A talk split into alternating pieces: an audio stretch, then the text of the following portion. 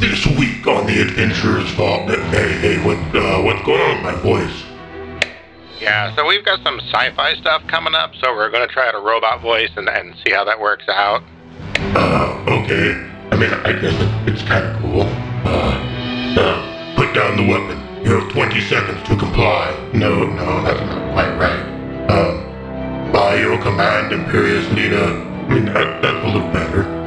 Well, since my name and sharp shooting's my gang. Uh, I bet nobody knows that one. Uh, yeah, okay, so uh, can we go ahead and get on to the uh, intro, please? Good morning, Dave. Uh, no, that, that was not right at all here. No disassemble! No disassemble! Uh, this is actually kind of fun. Um, So are uh, we going to get some work done today, or is the robot voice too much for you to handle?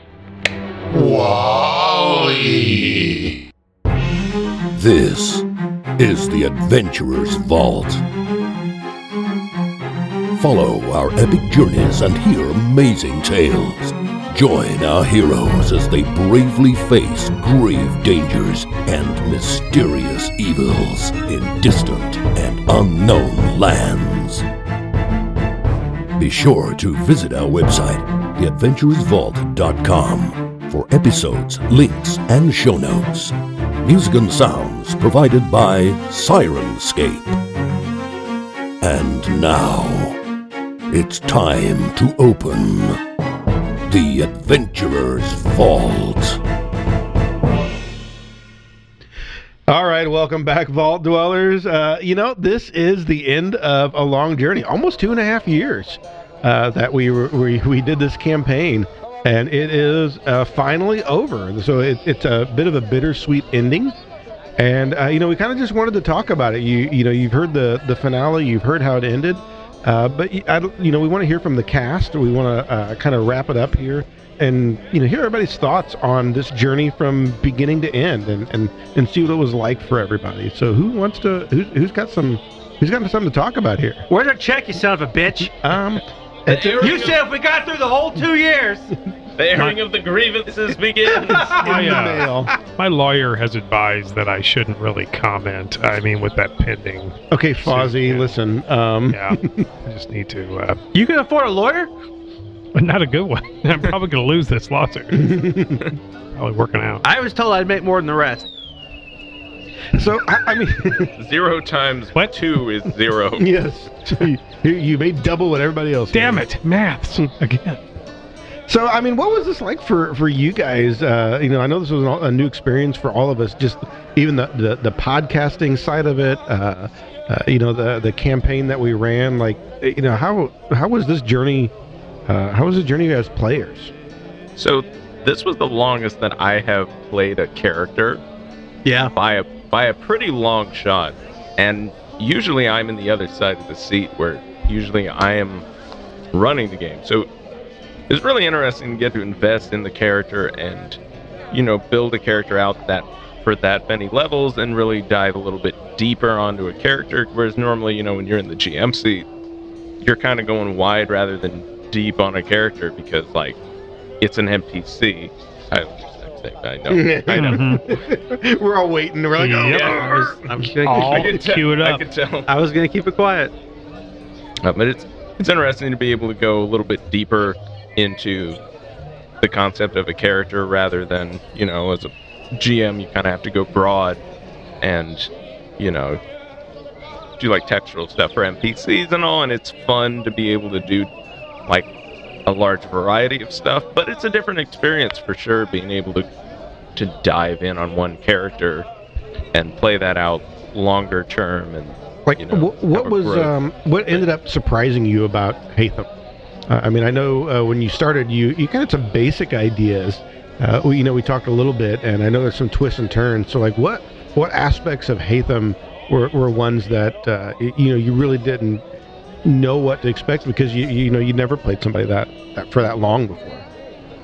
You know, I think one of the biggest things was the way I ended up doing the, you know, backstory and integrating him into the into the world. Where like some of that I found along as we went, where I was like, oh, that would be a really good way for him to tie into the setting where the Asmodean thing I didn't think of at first. And it was I can't remember when it was. It was close to when to when the sickle showed up and I thought, man, that would be a really good way to integrate him into the world and have a little bit of a twist on this character and would kind of make sense because he's really pragmatic. It Was like, shit, what if he has a tie to the Asmodeans? And it made a lot of sense too, even in a like justification of like he probably probably would take the sickle too, not just from like a motivation standpoint of like everyone else is a tough fighter and I throw bottles at people, you know. Just like the bard But- realized. but also in that you know like well my father is involved with the church and so like yeah, i want to lean into that a little bit and that's an approach i've never really taken with a character backstory usually i have that up front Answer this quick, Rich, since we're on the topic. When did you know that Hatham's dad was the Avatar? That actually came quite a bit later. It was probably the the thing that took me the longest to sort out is how I was going to bring that uh, back in. Honestly, so for a good portion of the early campaign, I hadn't decided uh, between the Shirian and um, Hatham who was going to be the Avatar of Lashember versus Goara. i could That- see that that kind of shaped up as you guys, you know, uh, developed your characters more. There came a certain point where it just felt more right that uh, you know Ashirian was the of Goara. It just seemed to fit better, um, which kind of meant that that was the last one was uh, less of a choice and more of a process of elimination. So somewhere in there, I, I kind of had to think, okay, well, if Hatham is the avatar of Lashembra, then how do I how do I bring all the rest of that together? And it's honestly one of the the things that was the most difficult for me to to come up with that solution because I had a couple different ways that I I, I, I could have went with that, but I eventually realized I've got to bring your father back around into it because that was the one major plot hook, and I'd always kind of held him at arm's length. And i had kept being surprised that he hadn't shown up yet. And there were several times where i was like like i had sent him a letter and he sent one back. And i was like when he said like come to the uh with the like the gods meeting. And i was like he's gonna be there. And he wasn't right? So there were like there were times where i kept thinking like this this npc is gonna show back up and it's gonna come into play. And i i also think it became kind of obvious to us as players in a way that like Ashirian would be the avatar of air and that uh, Hatham would be the avatar of fire. And it fit really well, I thought, narratively, because Lashember was almost this like black sheep kind of of the group. And Hatham has a little bit of a black sheep thing with his family and stuff, and like going against expectations of like his father and his friends. And ultimately, it, it kind of like worked out, but like, you know, Roddy was like, you know, you're supposed to be the one that they can't get to. Well, you know, it's a great example of like how uh, if we take the story and, and not everything is completely planned out, it's amazing how often it works out even better. Yeah. Because, like you say, it became obvious, but it, well, it became obvious to me at a certain point as well.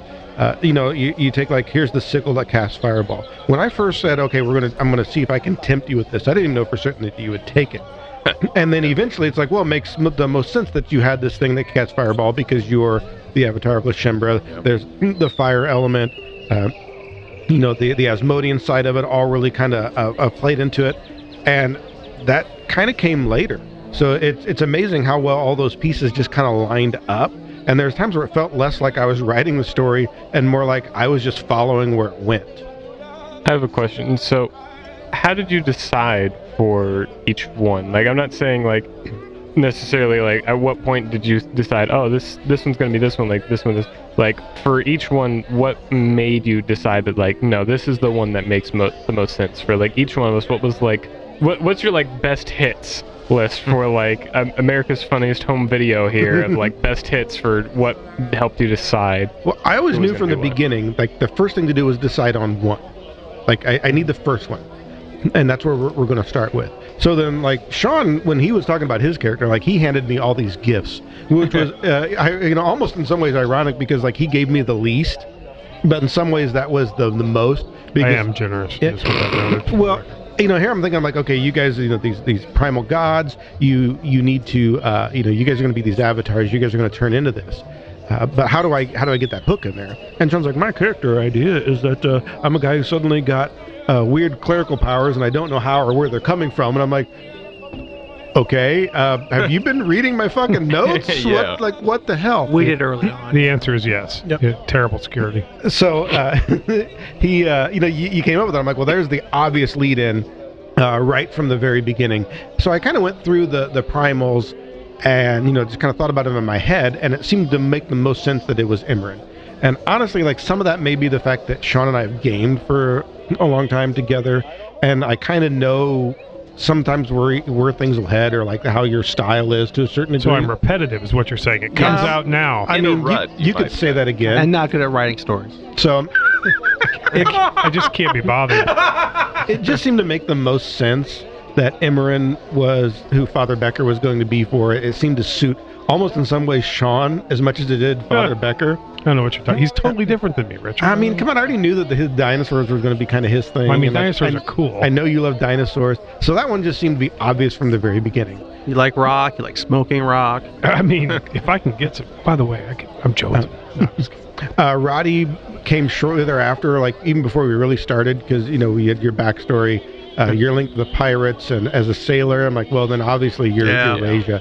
That w- those two like almost immediately before uh, we even started the main campaign when we were just doing test episodes, like all of that fell together. Now Ashirian and uh, Hatham, like they came much later. Like you say, there's a certain point where it started to become obvious. Well, that just happened for me too where uh, I I know it. Like I say, Shirian's the one that uh, there's a certain point I'm like, that's got to be that's got to be it. Especially when you really started exploring, uh, Uh, you know, your past in Rincia, and some of that actually even came outside of the podcast because you were writing a lot of that at home and then just like sending me stuff, and a lot of that kind of helped formed my impression of how you wanted the Shirian to be, even more than like just what came out in the episodes. And there's a certain point where I'm like, man, you you feel like Gawara, the the winds and the the the the way that you were describing him, and then you know when we talked about the tiefling thing, it's like that's all.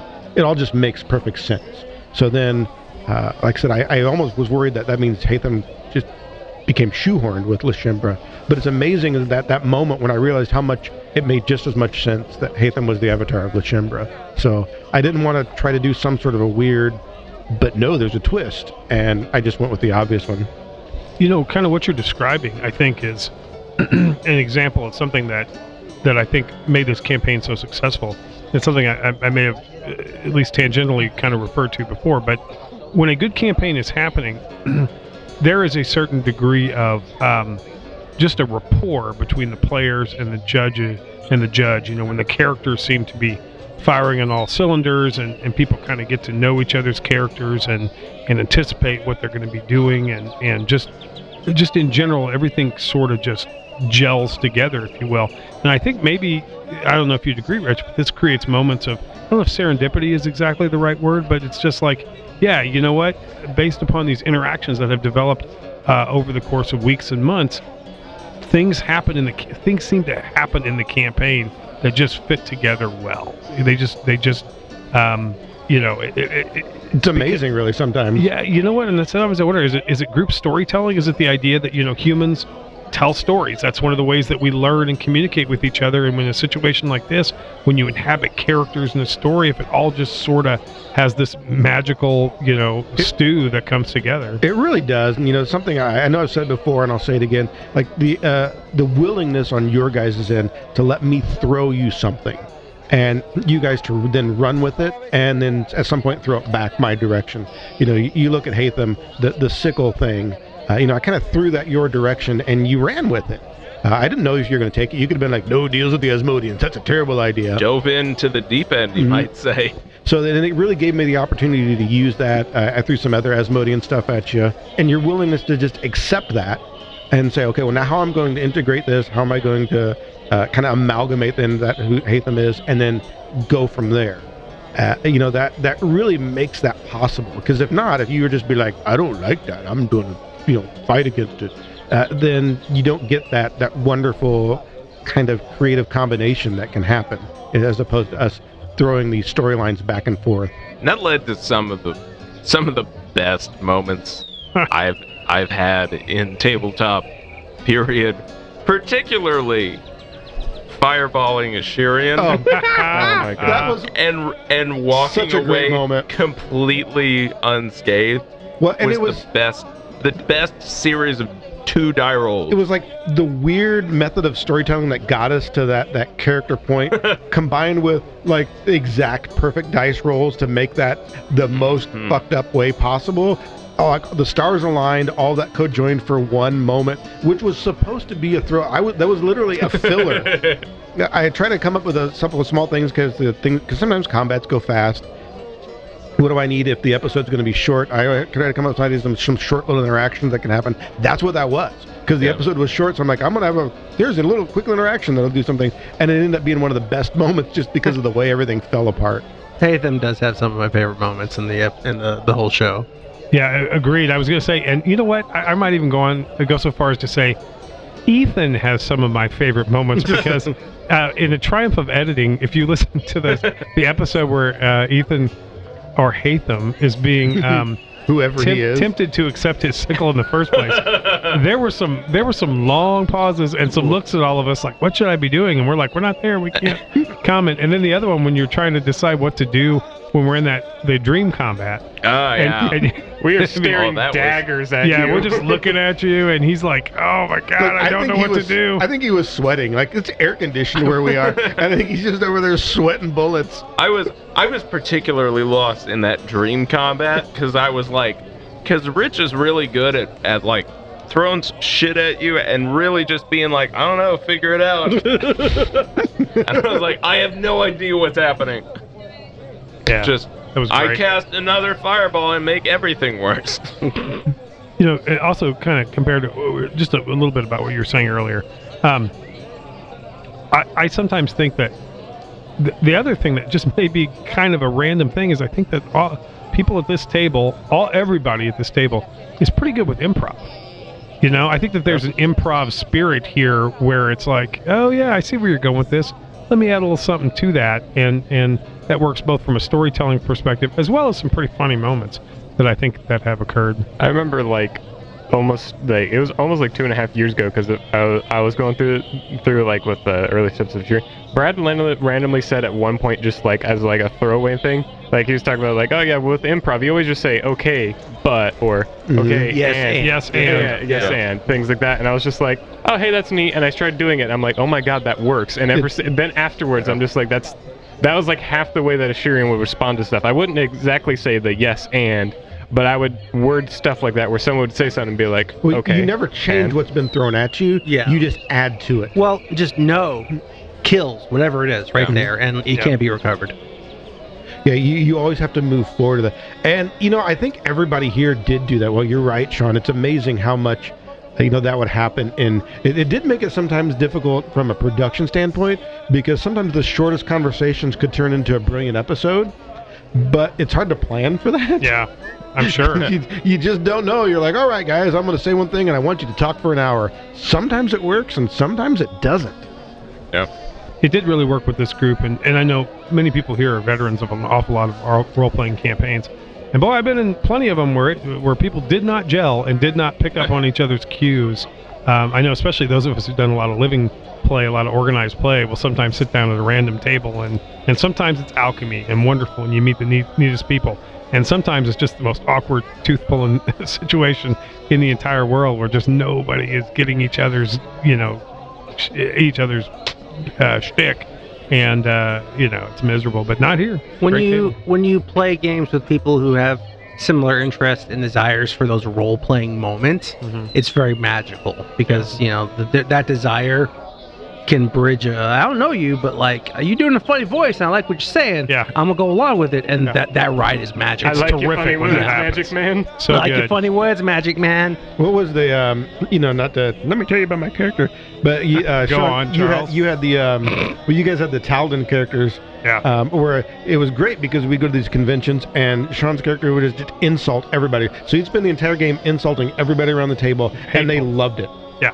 Just loved it because Yeah. he was playing this douchebag, uh, Taldan noble, who looked down on everybody. Mhm. But it, it was like going to a live roast, which and- is just Sean and Yeah, which I is mean, just Sean. yeah. It's just I just channeled my inner douchebaggery and some of my outer douchebaggery as well. but uh, yeah, those were great. You know, uh, uh, we would, um, and I, I think it was funny about that too, is because we play these guys as fops, just the most ridiculous crap, and everybody at the table who are Uber gamers are looking down. It's like you guys suck. But we really built very strong characters. Yeah. I mean they were really deadly. And then a combat would break out, and suddenly we're like, "Ha ha!" And then they're like, "What the fuck is happening here?" you Well, know? I think on a meta level, we, you know, there's the whole Stormwind fallacy, and I think at several times we really turned that on the tables to show like here's these high concept, high role play characters that were actually broken as hell, yeah. which you could do in Pathfinder First Edition. Mhm. And Oh, fun. you can That's a have your cake and eat it too. Yeah. It's a really satisfying thing to be like, this character's a joke, but actually will fuck your world up in combat. the the character concept's a joke, but I'm gonna go first in combat and blow up shit. So just Yeah. know that. Good time. You know, uh, speaking of character concept, uh, I'd love to hear from you, Brad, because I think out of everybody here, you had the most clear idea of your character, the the the most the most that you wanted to do with it. Like you really wanted to explore something, uh, I, you know, there that I, I don't know that you had done before that quite to that level. So you know, as opposed to say Sean, who who had the least to start with, I think you had the most to start with. Sir, I had several sentences written down about my character. And when I say written down, I didn't actually write them down. But the point is, Nearly a paragraph. I, I had a, a a rough 130 year outline. Like I left a lot of gaps because I know Richard needs that, but it was like, yeah, I got I got history here.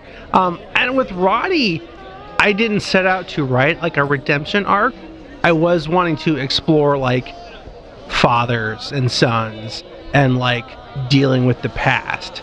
But I didn't I didn't set out to write an arc where it was like, oh, this is a character trying to redeem all the bullshit in his life. But it, I think it ended up that way, where you know this guy came to grips with a lot of like, these are my issues, and these are my anger, like things that caused me to be angry, and like just trying to find a way to let it go.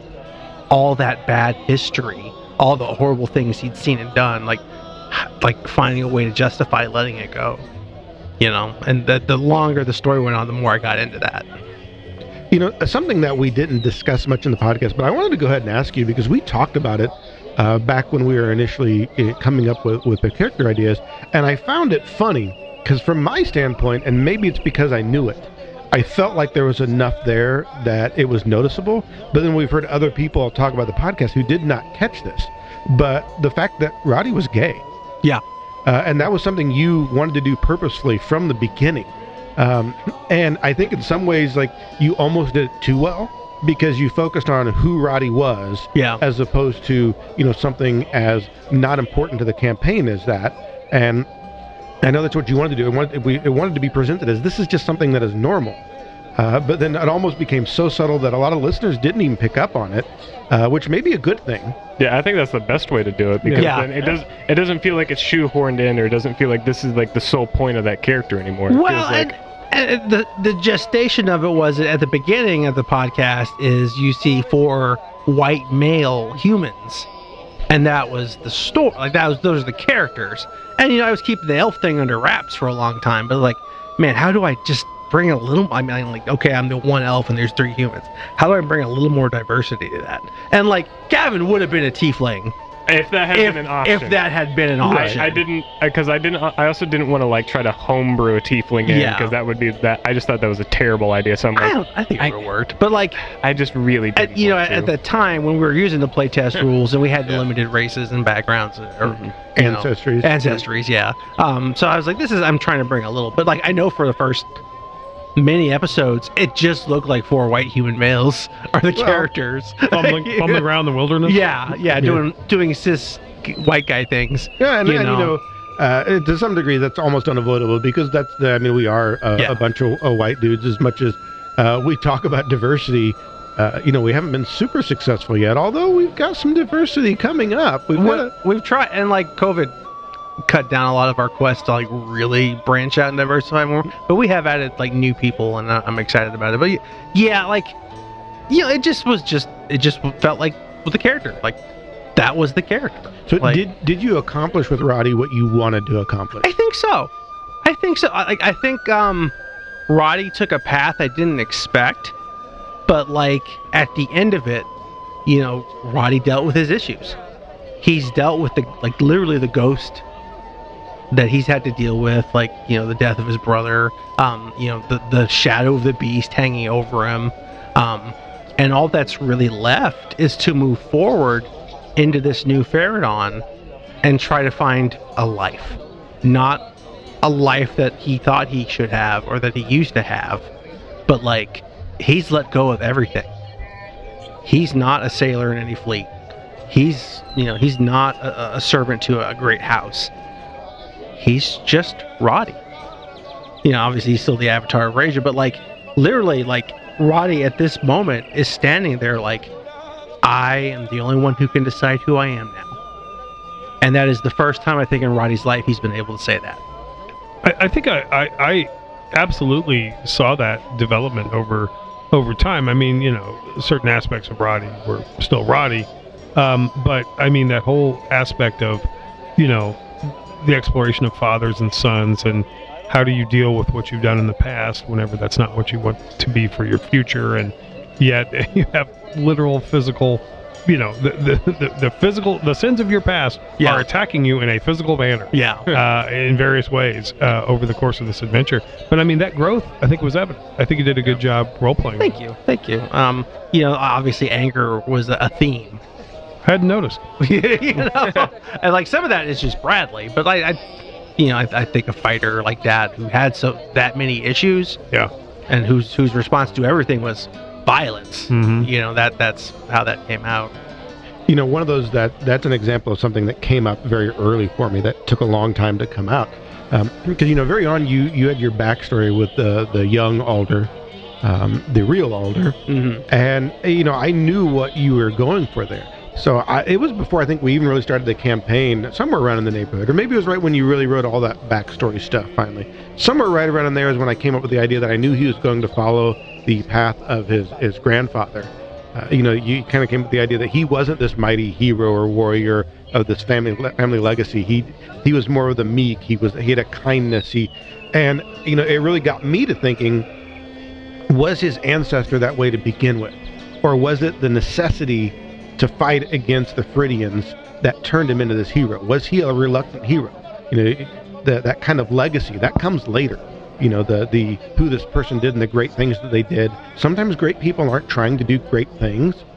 They're just trying to do the right thing, and later on it becomes deemed great. So that's why I knew very early on, like that's what he was going to eventually do. He was going to kind of follow a parallel path and reluctantly go do harsh things that he didn't want to do because it was the right thing to do. Well, I, I wanted to, in all things, write about eighty. If I was going to write something, write about eighty percent of it, and leave the last twenty open.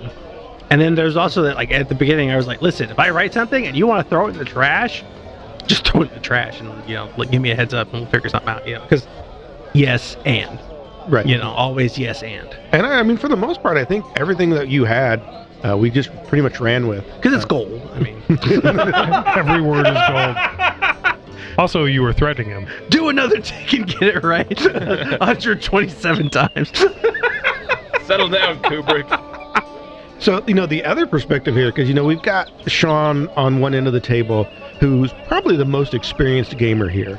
Uh, been gaming for a long time, played a lot of characters and a lot of campaigns.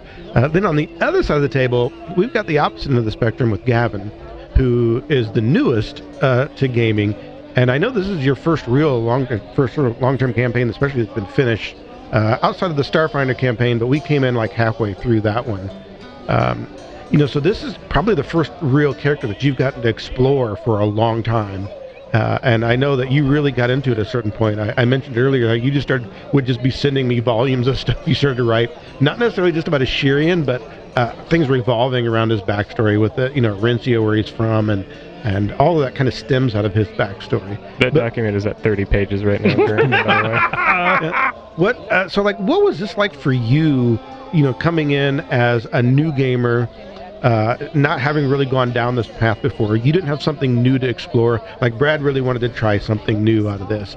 Uh, you were just like trying something because this was your first time. So how was this journey from your point of view? Well, for me, so at the start of it, because uh, you'd been you told me that this was going to be like a more serious one, and like the way that we were going to be Like, Why did you lie to him? no, in, in the sense that like our, our characters, we would have to like be very defined and have all this stuff like that. It was gonna Ah, be, be rather character uh, Fair. driven and be more story stuff like that. Not as in like, oh, this is gonna be we're hardcore, super serious, dark, like straw thing like that. But and the fact that like our characters, it would be a lot more character and story driven, so we needed to take that more seriously. But for me, it was just kind of like a shot in the dark with Ashirian as best I could because I'm like, I have no frame of reference of what to base this off of. So I'm like, I took like some, I was like, I took some of my favorite characters from like literature and anything like that. I'm like, what are some things that I like about these characters? What are like concept that is like, what is their main like symbol? What is like the concept of this character? And I wanted to try and explore some of those with Ashirian which is like the main thing that I went with year was like exploring like freedom and justice was some of the main things like that. Do you feel you accomplished what you wanted in the story arc? I feel like I didn't get to show much of the justice side of what I was trying to show as a concept for Shirian. I feel like there's some of it there, but part of the problem I feel that I run into is so much of it was a parallel between Ashirian and Roddy's Mm. characters. Both of them went through so much of the same situations, but they came out of it completely differently. And that was one of the things I was trying that I, I ended up playing more into later on is that Roddy ended up becoming so angry and violent after something like that, but Ashirian just became apathetic. He didn't care, and it was. Um, um, but the main thing I did try to explore the freedom segment of it a lot. Nece- not necessarily showing uh, here's Ashirian and he's free, but trying to show how much of it is that he never really can be free Yeah. how much of that is just kind of like it's a lost like it's just a concept but it's not actually necessarily an achievable thing I, I think you did a good job in that. I mean, we've mentioned it before in other talks of podcast analysis, but I mean, you can you really see you inhabiting that that old man. I've seen a lot of I've seen a lot of shit. I got the I got the thousand yard stare, and then but those themes you're talking about, the freedom and and uh, uh, liberty, what freedom and what freedom and justice justice. That's right. Yeah, I'm sorry. It was nearly 30 seconds ago. I can't remember. But anyway, the point is, um, I think those came out. I think they really did, and and I think that you explored that, and and part of that, you know, admirable restraint early on. I think we all have sort of an inclination as role players. I want a character up. Uh, about I want to uh, g- give you all the information about my character because it's cool. I came up with it, and you were you showed great restraint, and you had 30 pages of backstory, and yet there were times the whole party, you know, had to really put you the screws to you to try to get you know some information. Usually about dudes that you knew that were killing us, um, but but you you know you kept it in like like somebody like that would do, and and again that growth was terrific, and compliments also. I, I especially liked. Um, the Ashirian that emerged after you um, you became an avatar. I thought that was an interesting evolution of the character.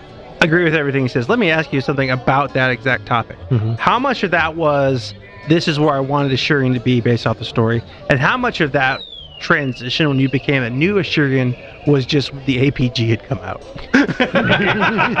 here's the deal so Uh. it was part of it was this is what i had kind of wanted assuring to be mostly on actually how the system Mm. change would work not necessarily in who the character was Right. That wasn't what I had idolized Ashirian as being. That was um, I had always wanted Ashirian to be the one who buffs and supports the party. Occasionally can throw down a bit of a whammy, but the main thing is is he brings in another fighter. Yeah. He brings another combatant into the board other than what we have at the party currently.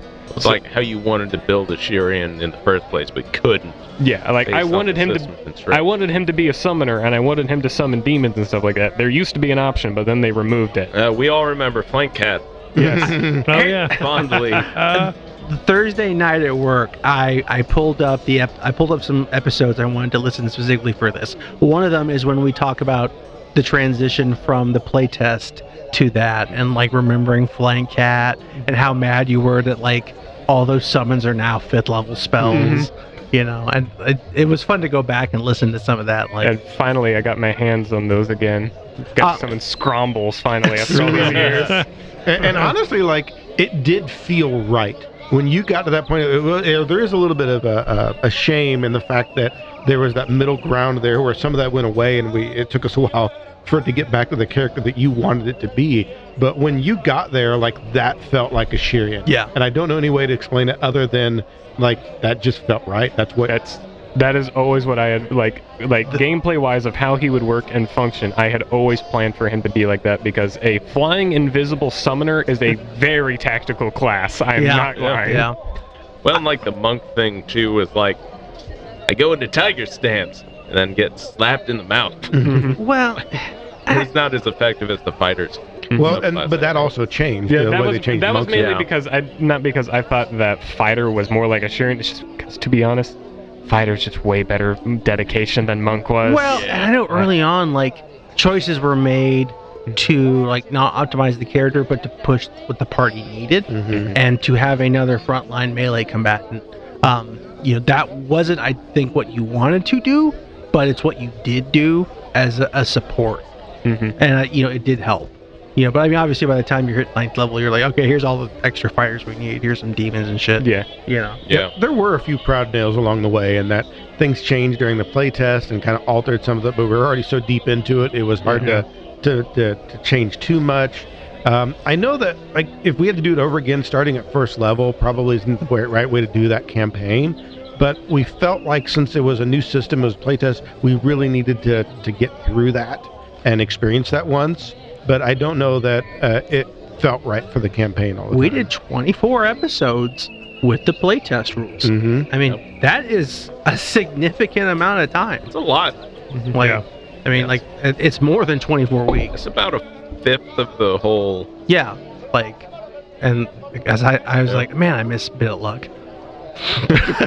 You miss what? Uh, do you remember in the playtest rules, your cleric had bit of luck? Oh, yeah. The plus, yeah, that Yeah, was, I- that was the nice. Boom, have one and you hit. Yeah.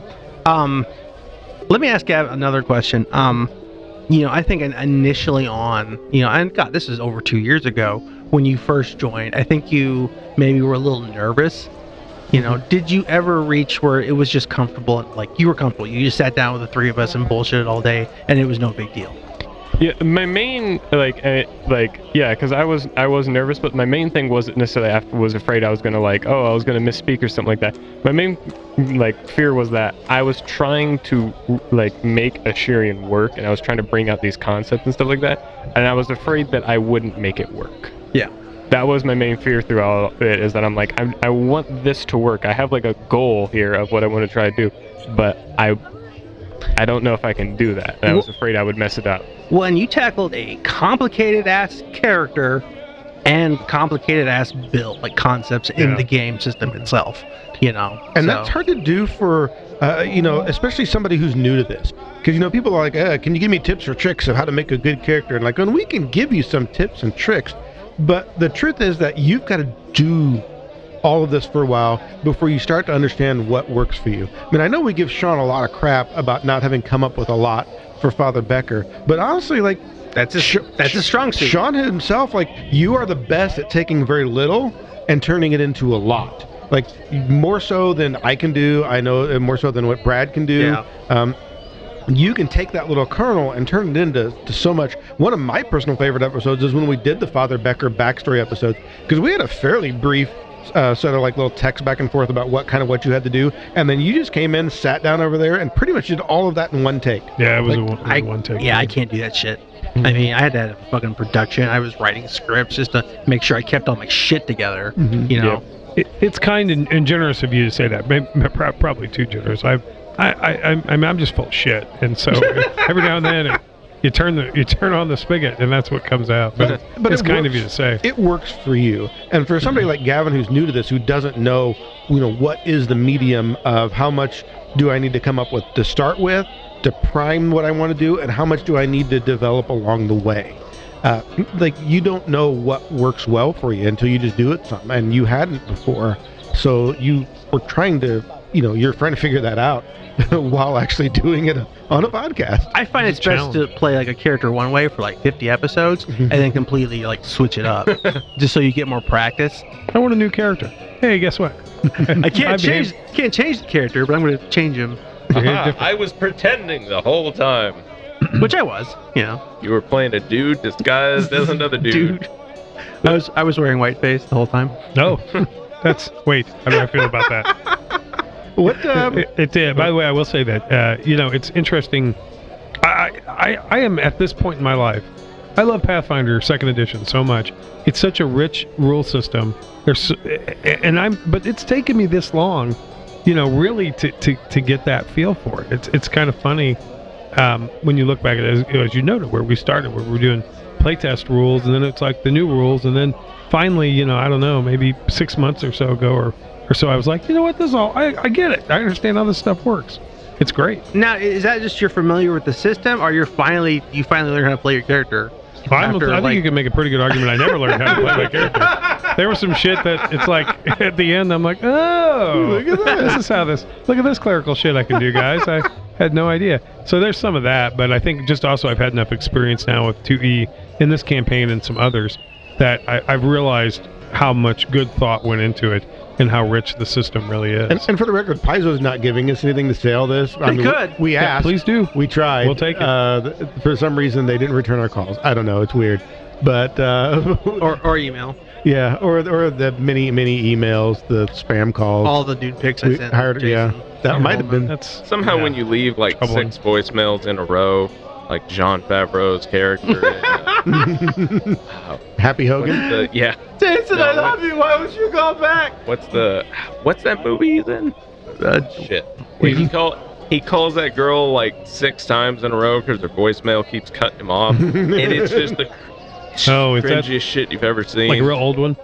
yeah, I mean, it was like real, one it's of his like in the first 90s. appearances. Mhm. I can't remember. It's not swingers, is it? No, yeah, I think it is. Is that what it is? Bob Pretty sure. Yeah, think that, he that's is. his. He like Yeah. he It's wrote been that. 20 years since I've seen. It's been yeah, it's been a while for me too. He uh, Anyway, Yeah. You say all that to say this, which was uh, Jason Bulmahn won't return my call.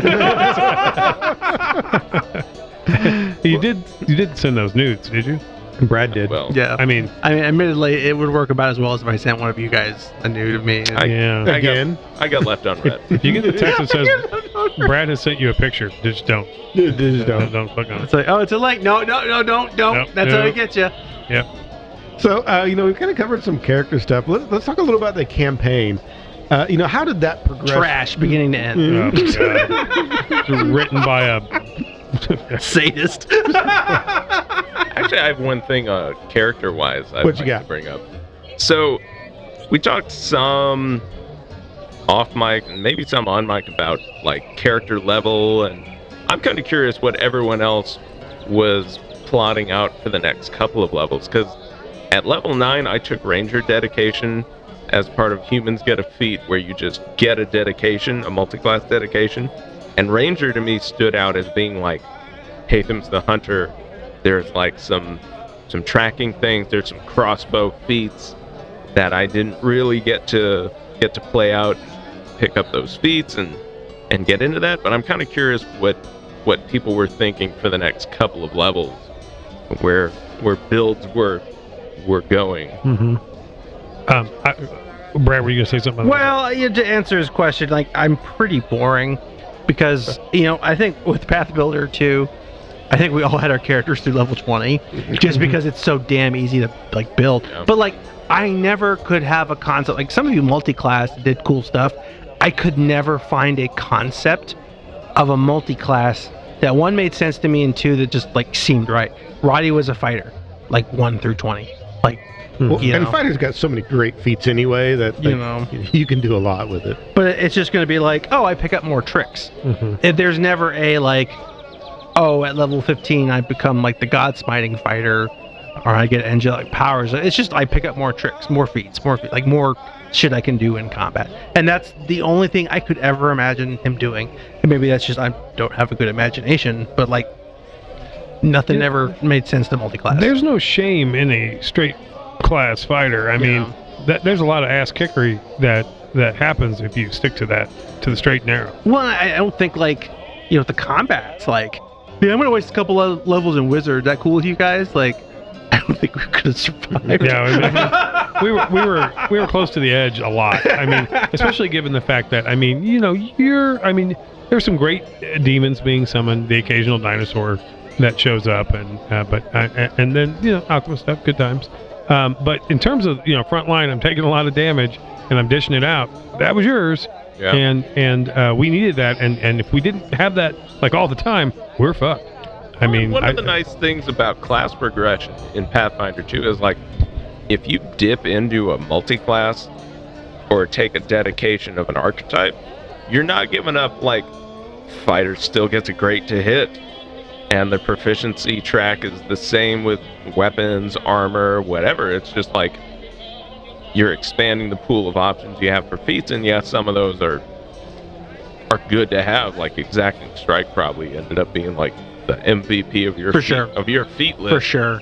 Yeah, but like, you know, you can kind of you can kind of just take the core class, start throwing in some dedications and dedication feats, and and still feel like you're getting a lot of the core out of the class. I will You know? say I will say this for fire at level nine, um, because you know basically the whole campaign, Roddy's a sword and longsword and board kind of guy. When you get to that point, when you can just wake up in the morning like I want this feat today. yeah, that's a pretty sweet. now you've got Yeah. flexibility. Like Roddy could have been like, do you know what? Today I'm a sword open hand guy. Tomorrow I'm a spear guy. Mhm. You know, Yeah. like you just I yeah I can do different things. I, Grab a motherfucker and put him flat-footed. yeah, I, I always always had this vision that at some point, you know, some shit was gonna happen. We are gonna end up in a coliseum, and it was like, what are you without your sword? And I'm like, I'm still the most dangerous man here. Like, Mhm. like pick up any weapon and just go to town. You know. In- answer to your original question, um, I, I will say that in terms of what I'd planned for the future, um, it will surprise people probably to know that I had, didn't have a real firm plan on what, was going to happen. Really No, just winging it the whole time. well, you know, I mean, there were clerical stuff that presumably, if I'd read that far in the section in the book, they're like, "Oh yeah, you get additional stuff." so if you go further, that's that's pretty cool. But I wish I were lying. But the point is, is that I, was most I was most excited about was the fact that as my levels went up, I could summon bigger and cooler dinosaurs. I mean, the Hadrosaur was fine. But I think at 10th, um, I would have been able to get, I think it was an Ankylosaurus oh, uh, and that would have been great. And if I if we'd managed to hit 12th, I forget what the level six dinosaur was, but it was it's a good one. It's like a T Rex or something, I, right? I, I think T Rex is, is still a little bit up there. I think it might have been the Triceratops. It might be CR9. Uh, and so I was really looking forward to put some of the classic cool dinosaurs in. I will mention this. Um, you know, Father Becker's a messed up build because when we originally started, I really wanted to be a I really wanted to be a rogue cleric and more rogue than cleric because I wanted because I, like I like getting in and, and sticking sharp objects into people in combat, and so that's a good rogue thing. But then it, it was like, well, it doesn't really support that, and, and so we really need a cleric more. Maybe I'll build into roguey stuff later on, but my initial stats and stuff are even with a rebuild, I kind of even messed that up. So they're, Yeah. they're all kind of all over the place um, and um, not optimized in any way. And, and and then of course we learned in like level one, oh yeah, you're gonna have to have a cleric that does clericy shit I- because we learned that in the play, like when we were Yeah. play testing. Yeah. like, you know, because I because you remember I was a rogue at the beginning. yeah You know, I was like, I'm running rogue, blah blah blah, Mhm. and then it was like, oh god, we're not gonna make it. yeah we need a we need a we need a dedicated uh, you know, I was, guy. I was like, all right, boys, let's get in melee. And the three of you were like, no, that would be a, terrible choice for my character based off Yeah. class. I'm like, oh, huh. Yeah. I mean, I was I was proud of the fact that at the end, and I I, I so infrequently got into fights, um, even though I was ready for it. I mean, I had a good armor class and I hit pretty decently with the thing. I was a pretty good secondary fighter, but it just worked. But after a certain point, and it's like, well, duh, Sean, that's that's a clerical thing. If I get into that fight, they're going to start hurting me, and I'm going to have to use party resources, my spells, essentially, to heal myself, to keep me alive. Whereas if I stand back, I could just dedicate it keeping other people alive. Anyway, And I like how we're like avoiding because we know we're gonna throw this over to Gavin on what shit is Shiri to get, but we're all dreading what horrible. oh my God. Because we're like, is it What the Triceratops or a T Rex? He's over here. Is like, what demon, devil, awful hybrid thing are you about to just summon? troubling. Level Troubling. 15, I summoned Dave Grohl dressed as Satan. That would be great. Next album's a disco album, from what I hear. yeah, it's the DGs. Mm-hmm. Yeah, nice. Yeah, Literally, they're covering Bee Gees tracks. yeah, yeah. That's great. It's gonna be a great Huh. album. Part of me hates it, part of me loves it. I'm not sure. Yeah. So what what was coming up first, for Sheeran? Uh, so one of the main things is I would get my Greater Bloodline spell, which would grant me Abyssal Wrath. Yep. yep. There it is. Here it comes. There it Here is. it comes. Let's hear what sick shit this is. taint. Um, you evoke the energy of the abyss. Uh-huh. The, da- the the damage types of the spell, one energy and one physical, are based on the result of a roll on the table below. Huh. So I roll um, two separate 1d4s, and it determines what it is. So I can um, I can either do so for the energy types. It can be lightning, sonic, fire, acid. I think that's it. I could be wrong. It's or no, there's also ice. It's all the basic Mhm. elements, Sure. right? And then for the physical ones, it chooses between bludgeoning, piercing, or slashing. Yeah. And I believe there's also force as an option. And so then I I rolled I rolled those both, and then it gives me a random one, and I deal 4d6 of both of the corresponding ones. So it's a total of 8d6 damage, but it's 4d6 split between those two. So It's like just some random demonic power, like issues forth and damages the hell out of people. Pretty sweet. Yeah, so if I could accidentally get lucky and be like, oh, bludgeoning and acid on Father Becker. Yeah, that's- Absolutely. That's not lucky. That's not lucky. Is that one action? Uh, no, it is two action. Okay. That's it. Dear God, like you could do that and a Also, spell. also, it's a 60 foot cone, and at this point, uh, Sheeran would have widened spell, which I could make that even larger. to Yikes. make that a 90 foot cone, I believe, is what that could go up to. Good Lord. Yeah. How nice. That's awful. Yeah. I was always curious, like how a, a battle royale scenario would play out, because I think Sheeran would get jumped just from that that standpoint. Mhm. Because Sheeran would be like, "Yeah, I'm about to cast some like bullshit that's like a bunch of crazy shit," and three of us are like, "Can we just put this aside for the moment?" Yeah, yeah. Can we kill a I, I Shuri? don't. This is the exact reason why I took the flying invisible option for him. Is I'm like, I know that there is no circumstances at any point during any battle where Shireen is not going to get prioritized target. The second he's like 90 foot cone of abyss. Now, did you guys hear where that come from? yeah, I can deal with the invisible. It's just the flying. Like that's That's uh, that's why I took it because most people can deal with one of those, but not both. I, at the first chance I, I took where like with Rod, I remember that. I don't know if you remember that beach bullshit where it's like Mhm. I'm training to like fight invisible shit. I was waiting. I was like, I know Rich. This is this is going to accomplish one of two things. We'll have a tool bag when invisible creatures are going to show up, or Richard knows I have it, and we'll never have to deal with an invisible creature the rest of the campaign. I'm good either way. Was your tool that one where you uh you get a fighter feet, you can stick a knife in Re- it, and revealing follow, stab. follow it around? Yeah. and I, I'm okay wasting a feat that we never really had to fight an invisible creature the Mhm. whole time. I, that's great. You used it against the fight uh, in Kasserat, where against Hatham's. Uh, you did his cousin, and then fight the. Uh, yeah. Oh hey, then chopped her fingers off. yeah. Ah, she wants me. She wants a prosthetic. she'd, she'd like She, fingers. she wants me on a shelf stuff. Yeah, yeah. Mounted on a wall, as it were. Other fun things. Um, so I God, will- there's God damn. that was just one. That was just one. Part one. Um, so I will get a heightened summon fiend, which is where I can start summoning the uh, demon rogues and the uh, basically demon equivalents of, of clerics, where they can start casting inferno healing and things like that. Or additionally, just the seventh level fighter one, which is pretty straightforward. But imagine a, a Barbazu, but level seven Yeah. Some nasty with stuff, power man. attack, combined with vampiric exsanguination, which will give me a Oh. 12d6 negative energy and negative energy damage, which I heal half. Oh. Would have killed you in your sleep, just like like Luke Skywalker and and um fucking Kylo Ren. Kylo Ren. Be like, sorry, I just I can't take a chance. Uh, also heightened slow, where I can target up to 10 creatures at a time. Oh, I can see you explaining that to us. Like, guys, I feel terrible. I had to, I had to kill a Sharon. I hope you'll forgive me. We're like, Oh, oh, thank- no, that's oh, good. thank God. Yeah. Oh, we were gonna bring that up. Here's so- his journal. It was worse than we thought. Yeah. The, the things. Look at. Don't look at the pictures. It'll.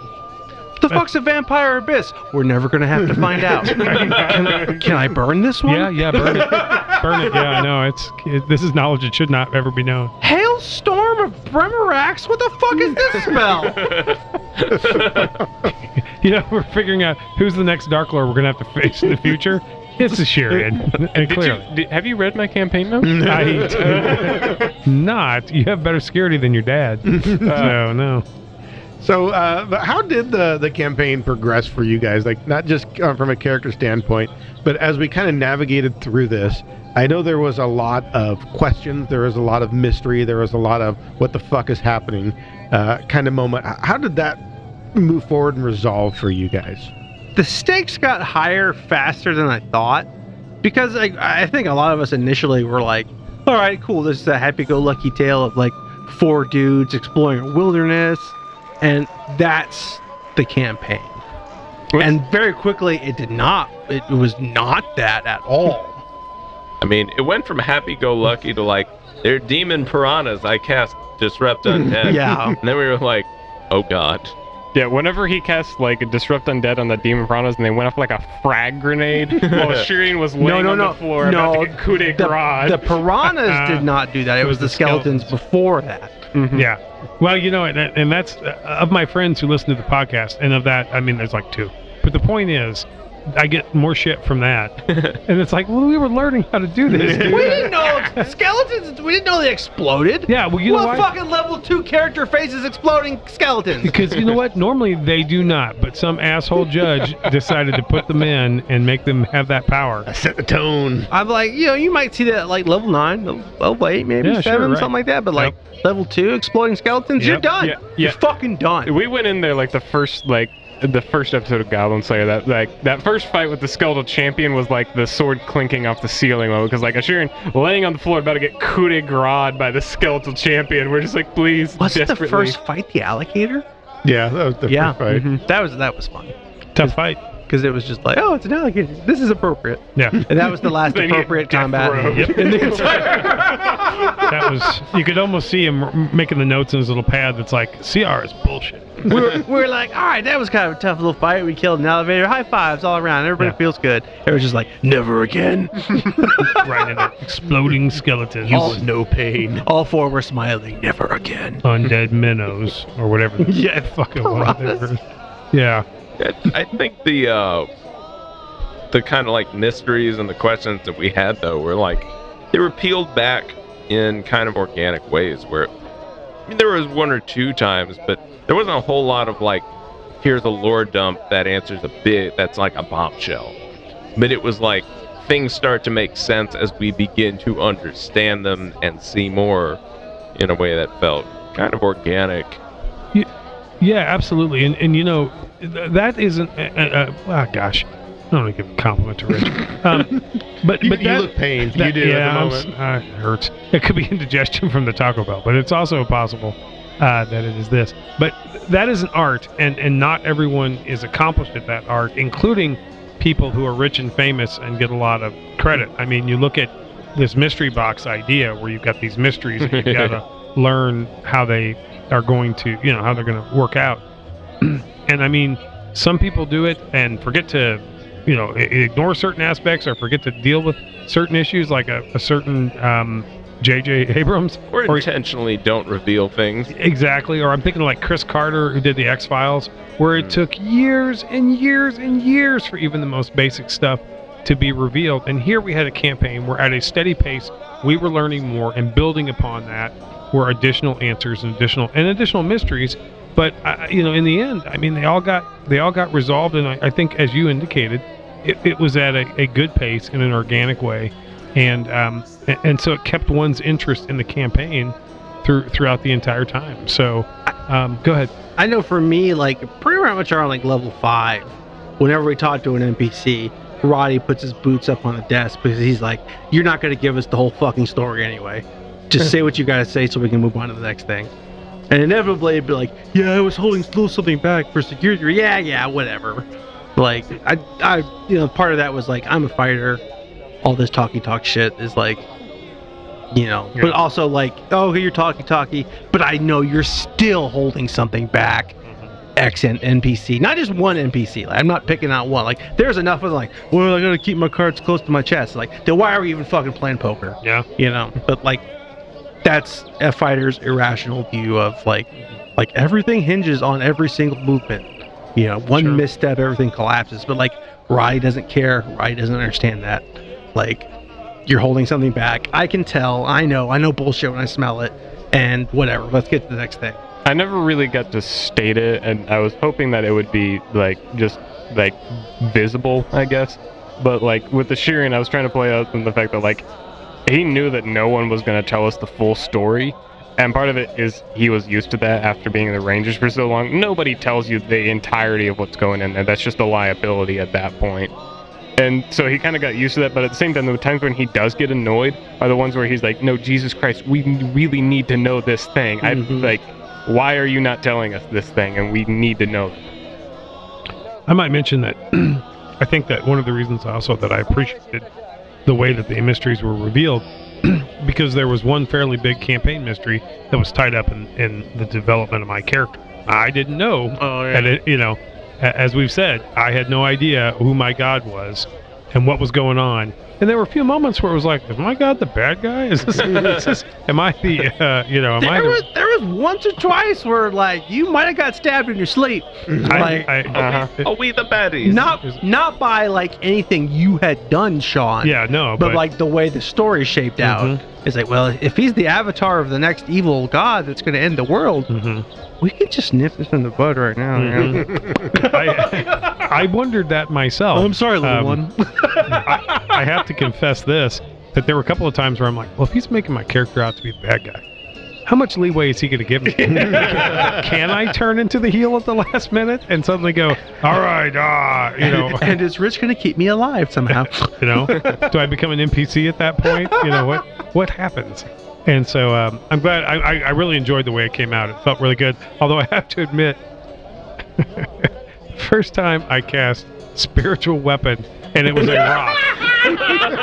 Because I, Oh, because I, I, we got mileage out of that. I, That I warned him so ahead of time. good. I said, "Listen, Richard. Sometime I'm going to cast spiritual weapon, so you know it takes the form of the, you know, the favored weapon of you your really deity." thought you were going to get a spoiler too. I That was thought- really like, we're going to learn something about Ah, it. Here gonna it comes. And we're going to get so here comes. So you Yeah. better be ready for the fucking spoiler. And I'm like, here you go, motherfucker. yeah, yeah. What's a rock? Have a rock. And, but it, Yeah. I, it made Yeah. the most sense. Yeah, when no, you it- said that, I'm like, it made the most sense for it to be a rock, and Uh-huh. that's just going to fuck with you It, even it more. went from like, is Sean the avatar of all evil and must be like silenced, Mhm. to like, is God's is Sean's God autistic? Except for Yeah. Sean's god, he's special. I, I was thinking it's, gonna, it's going to be a scythe or something. He's Yeah. the god of death, and then it's it's a rock. Here's a rock, and the, the Yeah. three characters are like, what now? Yeah, and I'm looking back at you like, uh, uh, uh, it's a rock. Does does it grow? Is it like a Pokemon? No, it's just, does a, it just a evolve? big. Appears to be a big old rock, and it's made of force. the which is more it cool. hit things, does it get Oh. like? Oh, he summoned an elemental, a rock elemental. Mm. No, no, it's just it's a rock, and you throw it. Yeah, What? that's that's how that works. Continue Mm-hmm. that for the life character. Uh, I was gonna go ahead. I'm sorry. Hmm? Oh, I was gonna say that. I'll tell you another thing I like uh, about the development of the campaign, although it pains me, is um, I really got a kick of the time jump, that whole aspect. And Yeah. but, but what the part that pains me is I wish we'd spent more time in the past. But I mean, and I, I keep defending the, our decisions to myself. But a, we were a little freaked out. Uh, and B, we were like, we have a mission we have to accomplish. Well, like, But I would have liked to, in It- it's like retrospect, the- I would have liked to explore more. You know that that trope in in a campaign where like the characters seem to do everything but the right thing on purpose. Mm-hmm. Like you guys were the opposite of that trope. like I expected there to be some meandering and going around, and like you guys were so on point and on mission that you guys like went directly to the goal, did everything exactly right way. And like I said, I can't fault you for any of it. That's why I didn't like try to work around it at all because every decision you made made perfect sense. It's just so rare for a group to make all the right decisions. It's rare for us to make the right decisions. like I mean, Majora's Mask, Dawn of the First Day. They wait, they did it. They they beat it. What? here's the thing though. Like, with that, with the the Oak Crest scenario, ha- if the day had not reset everything, we probably would have explored more. But like every new day, everything went back to zero. Yeah. So we were like, we really can't affect anything unless we can do it all in one day. Mhm. And it's like, Sure. okay, can we have like 10 wacky adventures in one day? No, Mhm. no. But like, if we do a wacky adventure, it's a cool uh, listening audio moment for the listener, but it will accomplish nothing. Like, Yeah. And, and, you know, though, uh, although it is, uh, he did have the perfect setup for those wacky adventures because we could. without Right. almost without consequence. Well, and I had some plot points out there that you guys were going to be able to discover on these little, I guess you could call them side quests at that point that I had in mind that were going to link some things back around. Um, you know, uh, Sean asked earlier off mic about the, the, the fact that the shields had different symbols. That was one of the things that you guys were going to be able to discover. Uh, that was probably the only one that really created uh, an unsolved mystery. The rest of them would have just revealed things that I ended up having to reveal in other ways. But there were things you guys could have figured out then. Um, and that's why I said that's why I didn't try to do a timeout and let's figure out a way to get those back in because everything just seems so organic that you guys did go straight to the end. It's like, okay, well, now I have to work with that because it would be it would feel inorganic if I did anything else. But we were always we always tended to be mission focused. I mean, yeah, I mean Yeah. that is absolutely the case. Can I bring up another thing about the campaign that I like? Go, go Because eventually, I'm waiting for you guys to Sean. Just, just Now, now's the time. Um, I, I um, liked the fact that we introduced the side quests and brought in additional characters and additional voices, not just additional characters for us who may have had different voices, but other people who got to be a part of the campaign. Yeah. So when that was initially suggested, we had there was a talk going on um, online, and and it was um, you know what can we do to energize the campaign? You know, breathe a bit more life into us. We've been doing this for a little while, and then I some one of you one of you or or some other people, uh, maybe it was Synergy, came up with this idea of doing that, and I I had nothing to contribute to it. I was like, okay, you know, um, sure, and and and then ever you know, but people started running with it, and and you know, I had kind of an idea of a character that I wanted to try. Uh, basically, because kobolds had become an option. I always love playing kobolds. Uh, little dragon men are fun, um, but um, but it really was great. It was fun to play in other people's mini adventures. It was fun to play with cool people that we knew from outside uh, of of this immediate group. Um, but it was also cool to, um, I mean, you know, friends of ours who are actual listeners of the podcast say like, "Come on in, and play a character well, for a little bit." I don't know, like we all kind of hit like a lull, or maybe it was like burnout a little bit. But it was like there was. I think I started the text. I was like, guys, I think it's getting a little stagnant. Like, I don't want to offend anybody. And then immediately everyone's like, yeah, no, we all feel it. Like, what could we do to spice some shit up? And then everything that came out of that was gold. It was really good. Yeah, like all Yeah. those side stories and different characters and getting people involved was just was great. And like after that, I think it did re-energize everybody to finish it. Like after all those side stories, like yeah, okay, let's get this. Like let's get this bread. And I think that's a classic example. I know, like one of my personal philosophies is that the best thing you can do is set your ego aside. Mhm. And you know, if, if a bunch of egos would have gotten involved in that conversation, suddenly everybody's butt hurt. As opposed to, no, our goal is to make this better. Yeah. And we, we're, we're seeing a problem. We all see it. We all knew it. So instead of not talking about it, we talked about it and we came up with a good solution. It was that shot in the arm that everybody needed. Uh, and I think that in many ways it made for a, a better story. It, it really helped it along. So it's just a great example of how that's a better way to solve problems. A lot of good came out of that too, including like new voices. I mean, hell, like Yeah. the Mountain Tale. That whole cast is basically Yeah, they're all in there at one point or yeah. another. We, we harvested that whole crew from those side stories. you know, and interesting locations and stories and stuff too. I mean, just compelling, compelling stuff. It was it was a great bit of world building uh, to be able to engage in with those those side quests. So that was good stuff. I gotta have a lot of great fun with the characters too, not even just the ones I was playing, but like the ones we interacted with during those. Like Oh, I The- know the- you love Jean Bart though. Yeah. I mm-hmm. know because it, it is a great character. the the red the red sand the shore raiders. Red Sand Raiders, man. Oh my Ah. god, that that went from like a story where I was like, oh, I'm, I'm gonna play this Jean Bart character. I'm like, oh, this is gonna be. I'm literally basing him off of the character Jean Bart that I have seen from Van Helsing, and I'm like, I need. I'm like, I need Well, this it was character. funny because like the four of us got together for the Roddy side thing. We're like, let's murder hobo this shit up because it's gonna be brutal. and we all brought these fucking stone cold killers to the theater. and so that was that was like, yeah, those, that expectation got subverted fucking hard. So that's a good question. So whenever di- is did you intentionally uh, do that uh, subvert expectations in that case when you knew how how hardcore they were? You know, we talked a little bit about that energizing. Like it energized me as well. Like when that all happened, storyline wise, because I had this idea. Like originally, like you were going to go through a series of quests together with the main cast to eh, complete each person's little mini arc kind of thing. It wasn't with other people and other cast members. So that that idea got amalgamated into this idea of bringing other people in, and then each person got their own little mini arc out of it. And that like that came to me just right away. Like, okay, here then here's what we have to do. So then when I did that and you guys started throwing character ideas at me and the other people started throwing character concepts back at me and I started seeing who was playing what. And like I said, we know a lot of these people, so I kind of know eh, you know how they play or the things they do. So when th- those character sheets came my direction, I kind of saw the, the writing on the wall in, some aspects of it. So I immediately did. And, and like you say, you know, you guys have the Stone Cold Killers. I, I saw like this is a this is a combat heavy group, but what they're not prepared for is Theater. Community theater. Wrong.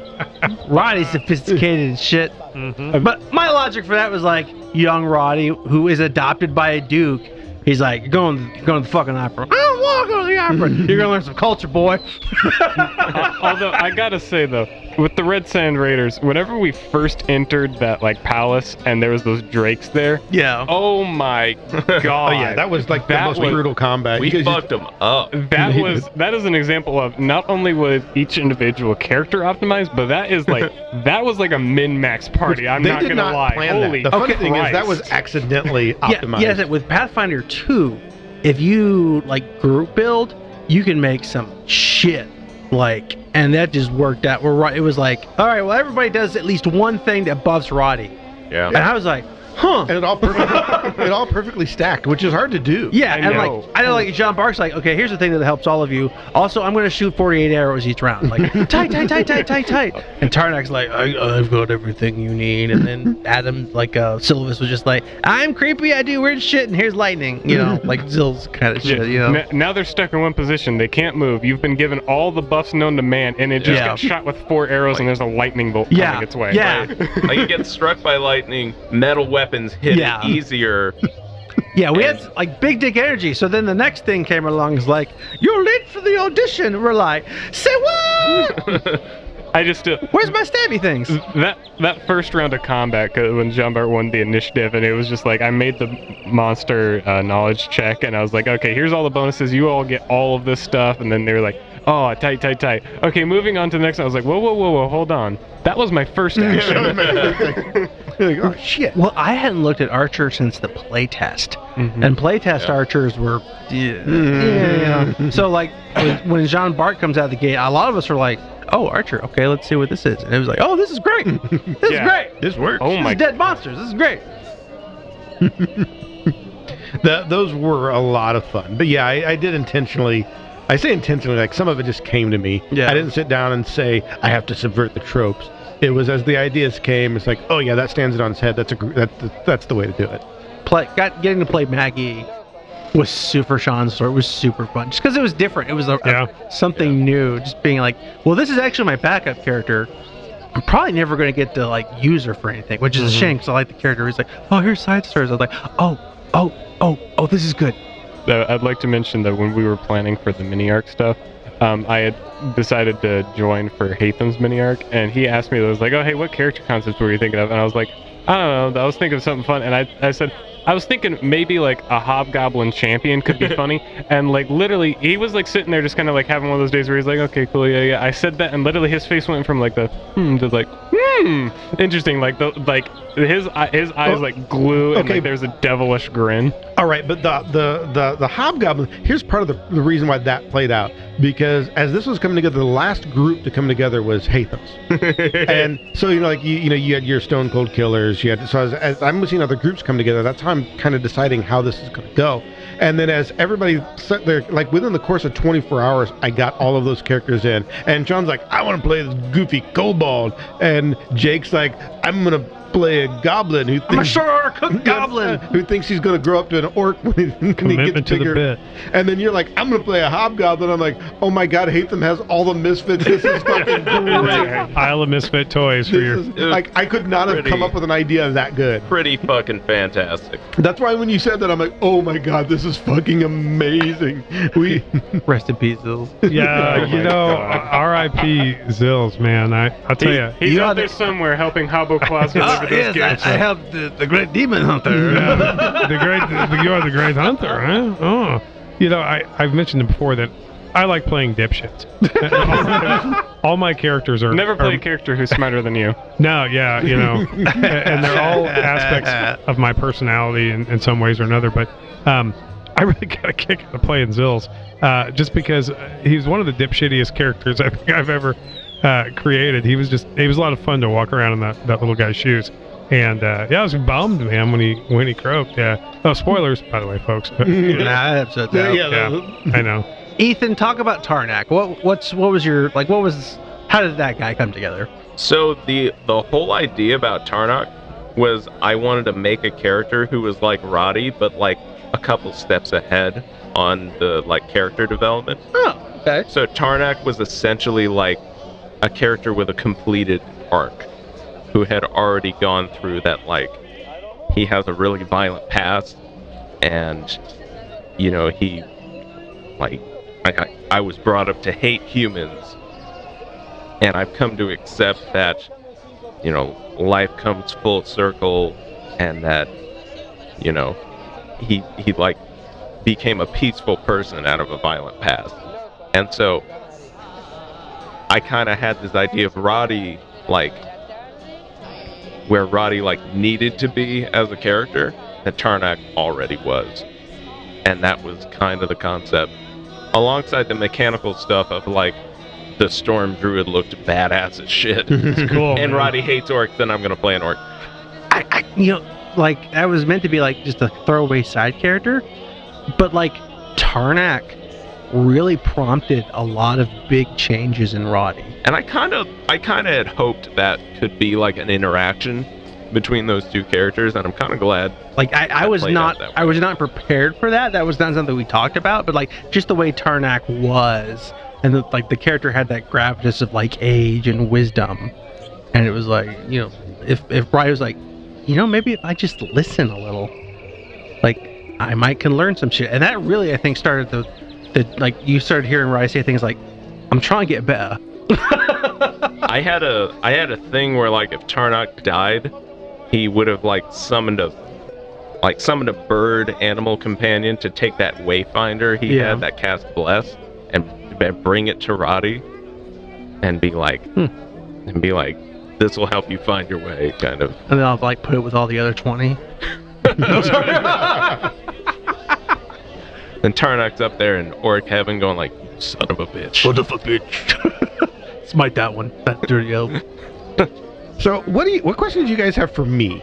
Uh, we, we've covered, uh, you know, what you guys thought of the campaign. We've covered, uh, you know, a little bit about your characters. Uh, but like at this point, I know there's times when I'm like, we'll have to talk about this when the campaign's over. Well, it's over. Uh, so, what what questions have you got to, to throw back at me? Is there anything um that like didn't come out that you were disappointed about? Um, not really. I mean, I have my own critiques of how things went, what things to do better next time. But a lot of that is from a production standpoint. I know we talked about like I should have progressed levels faster. Um, we didn't know exactly how far this was going to end. Um, I wish I'd if- given you guys. If only we were complaining about that. well, I, I, I really wish thought I- the campaign was going to end up having to be longer, which is one of the things we learned that honestly that's too long. Yeah. I, I feel like if we'd have went another year, it would have gotten stagnant somewhere again really quickly because you guys were starting to run out of things you wanted to do with characters. Uh, you know, I can come over, uh, come up with infinite ideas and story arcs, but if you don't have a way to develop those and throw it back, like we talked about earlier, then it does grow stagnant. And I, I think one of the things we learned is that that many episodes is, too many, but I didn't know that starting out. How, how could we? Yeah. So I, Yeah. I really feel like that's one of the things I should have done differently. Honestly, it really would have worked better with this story to have started about fourth or fifth level and then progressed from there. Uh, I know we made that decision because we wanted to really focus on the playtest rules and kind of show people that first level experience on, but I don't know that that was actually the best solution for the campaign. I think that may have been uh, a shoehorn a little bit, and eh, you know, but hindsight's twenty twenty. You know, though, in retrospect, I would have, I probably would have messed up my character in that I probably would have built him to be more of a half and half kind of character without the understanding that, oh yeah, again, we, we need clerical magic, we need hit point healing most of the time. The next party would have adjusted. Yeah, I mean, you know, we died in the second move episode. on, and then two two characters die. You rearrange at that point. It's fine. They did. They had sent out a bunch of parties into the wilderness, right? We're one of the ones that came back. You were like three or four. You know? Mm-hmm. Anything Um, else, Richard? Uh, what do you guys have? So with you know, like players sometimes tend to take left turns and and surprise the GM. Was there ever a, a point where you ended an episode and were like, fuck, how am I gonna do the next three episodes for this shit? Um, not really quite to that. I knew there was episodes where I was over, I had to go rewrite it. I'm like, okay, now I have to rewrite something I have because I try not to write too far ahead of time anyway. I had outlines and ideas, but I was never like, I've got the next 12 episodes completely written. I really tried to never have them completely finalized until we finished the recording before that, uh, which is sometimes where we had to put some recording close together and made it a little tough. And partially for that reason, because I didn't want to ever write myself into a corner. But there were definitely times at the end of it, I'm like, yeah, okay, well, what I've got next that's more fleshed out, I've got to go change that now because of, of stuff that you guys had done. But rarely ever was it a, a, a complete, oh shit, what do I do now? I, I think you went back to earlier where like I always treated it more like that improv, where it was less about you've completely fucked me over to more about how do I add to that. Yeah, I mean, if we complained you fucked us over, it was like CR. Like, I don't think we ever had complaints with. Oh, that was like, I don't like that story thing. It was like, oh, what the fuck, Rich? This is like a way too high level. Well, yeah, and that's what I mean. Like it, it, you know, came back that way. Honestly, more often than not, the things that were surprising added so much that where I was like, that's better than I could have planned it. You know, that that's way better, uh, as opposed to it derailed something. I, I do appreciate all the shit you have let me give you the entire time. Because definitely, like when we were talking about, like, hey, we want to do a podcast. Like, cool, cool. Like, what's our some things we should do? I definitely was like, oh yeah, combat should be hard. I mean, it, it should be. We're, we're playing a simulation of real world danger, and if, if there isn't some stress on the table, Well, yeah, What's the because the whole point was like, yeah, we need to sell like urgency, like Mhm. to make it real. Yeah. So I could definitely appreciate that Rich let me bitch forever because that was like, you know, this is your fault, right? Well, And he never brought that up. he never did. He never did, and that, that's why I'm doing it now because it was like, you think I should like ever pull punches and stuff? I was like, nah, man, let motherfuckers die. It'll give us cred. so I, I, here's, here's the deal, because I, I remember with Kingmaker that I'm running at the very first book, the very like the very first like opening scroll, like right after they tell you like the like the Star Wars opening scroll where they're like, ah yes, here's the story of the Empire, and like, galaxy far away. yeah, like it does a little strux, and it's like in Kingmaker, you should never downplay an encounter. You can only ever scale up an encounter if it is too low level for the party. Never scale down an encounter. If it is too difficult for the party to handle, they will either die or they will learn to run.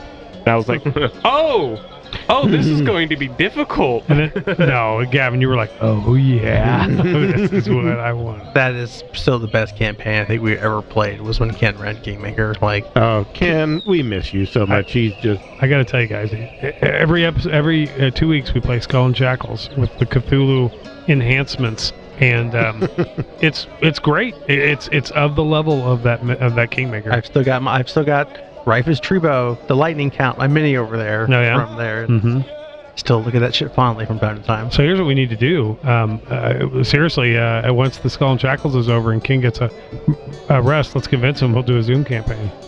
Get the gang back together and play something else. Try to try to find some time. oh, we all got plenty of time, right? So I have a question for Richard. what's up?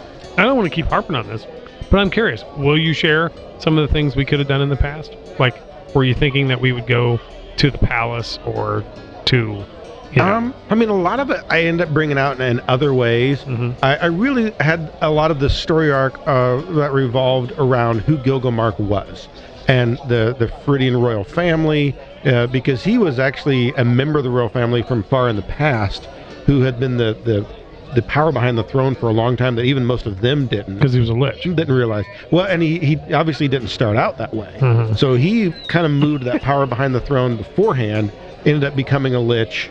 Sorry, I just I had the thought of a, a baby lich being born. Congratulations, Mrs. Sheridan. You've got a, you have a little healthy baby, well, unhealthy baby lich. little, little rattle phylactery. Slap his ass and he just Mm-hmm. coughs dust in your face. It's, it's crypt dust. Yeah. Oh, Shit. He's awful. He's bouncing baby no, lich. no. Baby lich. You ever just think of something horrible to yourself and you're like, I can't say that out loud. No, I've, I've never Yeah, had we, that usually thought. we, we we, just say usually it. say it and You then make met you us. put your, your the face part in your where I hands in your can't say face. that out loud, I never had that thought. Uh huh. So I volunteered to edit. That's uh, I mean that there was that.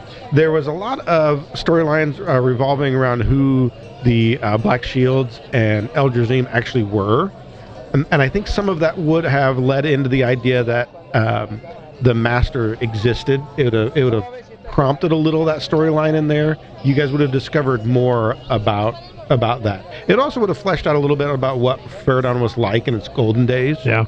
Um, but those are the kind of storyline things that you guys really could have come up upon that didn't actually come out. Some of the other stuff you ended up I just put elsewhere. out of curiosity, and I, I wouldn't, uh, and I'm not in any way saying that this is any sort of. Um, I, I even hesitate to use the word whip-off because it really wasn't. But out of curiosity, were you inspired by the second Dragonlance trilogy?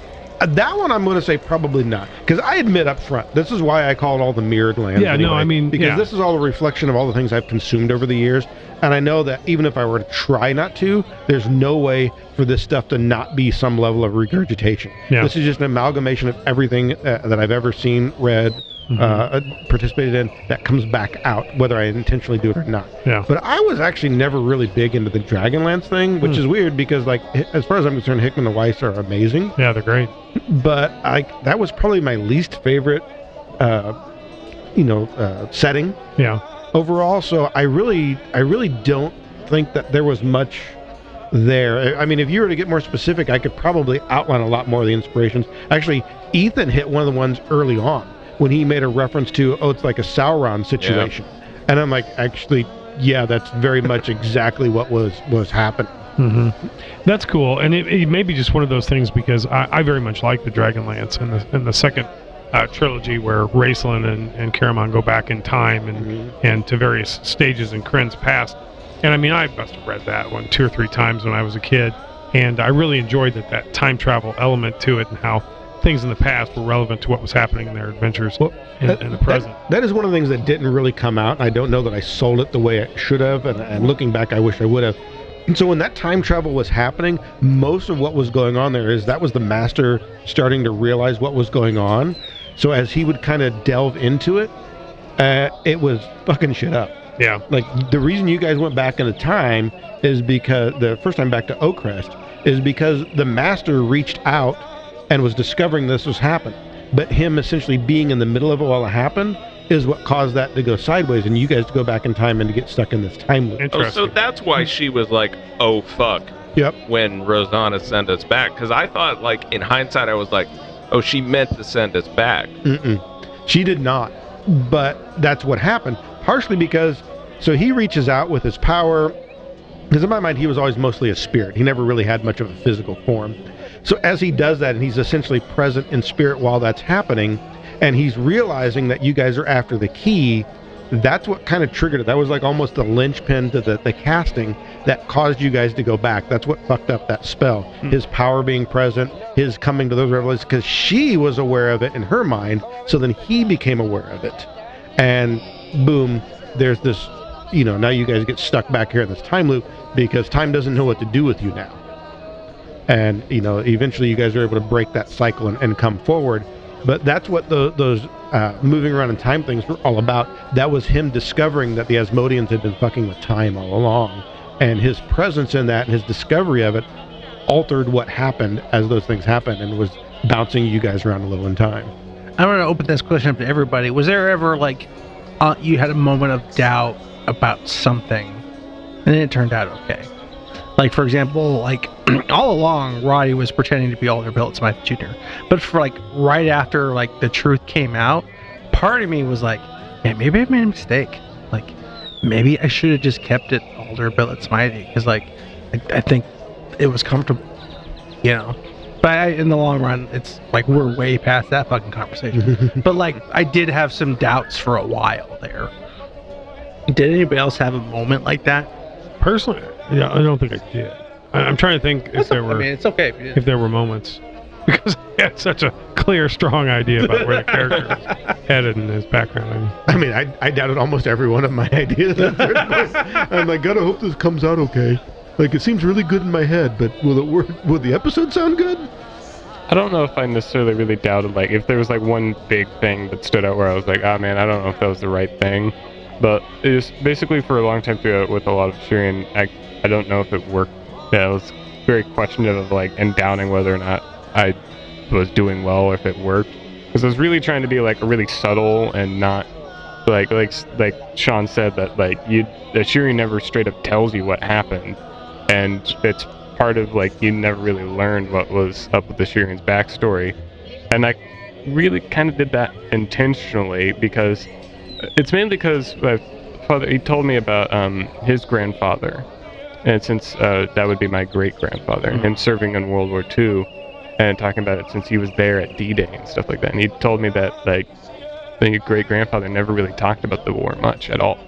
That he never really talked about anything about that time, stuff like that. But like it was obvious that he was there, and like occasionally he might say like of something that would be like, oh, that would be something he must have known because of that. But he would never tell you what happened. I didn't know if that would if that was the right thing or not to do with Sheeran. I was really constantly doubting that. But I'm like at the same time I'm like that is exactly like how that kind of person would be. He's not angry. He's just it's gone. It's empty. Well, I remember like when you really start foraying into like, okay, I'm going to give some of Sheeran away. It's post Battle of Port Hallback when we first switch over to the new system, and you start like, you know, have like letting some vignette shit slip out about Sherian. Like, yeah, you talk to Enthiel, like the ghost of Enthiel on the 10, and you are like, yeah, I don't think I want to go back out. You know, like that. I think for me, that's when you really start like cracking the shell on shit like that. Shiri mentioned it to Father Becker, but I was trying nodding towards that whenever I said with with the Shirin that he had memories that were not his, and he couldn't tell which ones were real or not, and that they were always messed up, and they would intentionally look like they were his. I was trying to hint towards that some of those things like that, maybe some of those were not Ashirian, that Ashirian's memories. They were previous Ashirian's memories, but when he's remembering them, they're slightly altered so it looks like it's his. Yeah.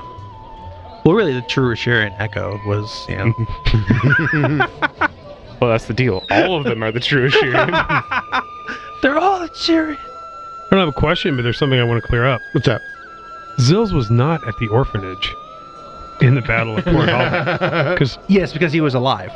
well, that's, that's, that's, that's part of it. But, although, you know, although I kid you fucking not, like not to interrupt you, Sean. I'm sorry. I went back and listened to that episode the other Mhm. night because I, I I listened like three or four of what I like. I just want to go back and listen to this Yeah. shit. And I, I think at some point Gavin yells, "You scaly blue bastard!" Mm. I ca- like go back and listen to the episode. but there's no sorcerer there, right? No, well, like Zill is canonically not there. right. But at some point, it was either you or Gavin. Someone yells, and then I take care of that scaly blue bastard. And that shit fucked me up. So I, I don't remember that, but yeah, go, go back anything. and listen to that episode. Mm-hmm. I, I think it's Gavin that yells it, but like Yeah. that tickled me because you didn't even mm-hmm. have a co- like concept of fucking Zills Yeah. at that time. But so, he just said, "You scaly blue bastard." And That's I'm like, funny. It's it, I, yeah. I may have to go back and listen to that. Yeah, well, you know, I he, his backstory he hinted at it a couple times, and it never really came through. But he was a part of that invasion force. Oh, for sure. and, and in fact, his background was um, cultist. Like they, Oh. it- the idea was he's on a kobold farm somewhere, and they recognize the fact that he's got talents, and so they're sort of like, well, we're gonna. We're going to incorporate you. Hey, you're special, buddy. You got a special role to play. And so he knew a little bit about what was going on, although no real details. He just had you know, oh well, here's kind of what they did. But the idea was, is you know, he's in the part of this invasion force, Port Hallback, and he's looking around and he's like, well, these kobolds are getting slaughtered everywhere. But I, if if if suddenly in the midst of all this, there's a blue kobold shooting lightning. He's gonna draw aggro like a Oh, yeah. ever Oh, gonna- yeah. So he just hightailed it into the wilderness. He just fucking ran. That's what he did, and he's wandering around the wilderness for weeks until he eventually finds the Great Hunter. and right. so yeah, Is there anything else you guys want to cover in this episode? Anything you want to bring up? Not that I can think of. Richard, final question. What's up? Head or gut? Here it comes. We're gonna Oh, shit. the final parking lot beating. Hold him down. Everyone get your licks. That's right. well, uh, guys, I hope everybody enjoyed uh, the campaign, this journey. I, I know we learned a lot along the way about not just the characters, the campaign, but even about this this podcasting thing. It it's very different. You know, the transition from thinking of storylines to episodes. Mm-hmm. Uh, Yeah. That's that that was the biggest uh, learning curve for me, and I still don't know that I have it right. Uh, it- it's one of those things that just got to continually work on. So it's been a lot of fun. I know uh, for me, this is like this is a dream come true. This is something I now get to, to cut off my bucket list. And to make things even more exciting than that, not only have we reached this point that is so amazing, but turns out that this isn't the end. This is just the beginning because what we're doing now is is is more exciting in my opinion. You know, we've got a few one shots coming up that we're going to release right away, but then after that, our next campaign has already. Uh, we're actually quite a ways into it. The production is, is pretty far in. All new cast. Brad over here has stepped behind uh, the the other microphone. He's, I'm he's- sorry. He's running it. Can't And- imagine that shit. hmm uh, to the point where not only is, is, am I so excited that other people wanted to be a part of this, I didn't know if I was going to be able to find four to begin with, and now more people have come in. They want to be a part of this, and it almost seems to be snowballing from there.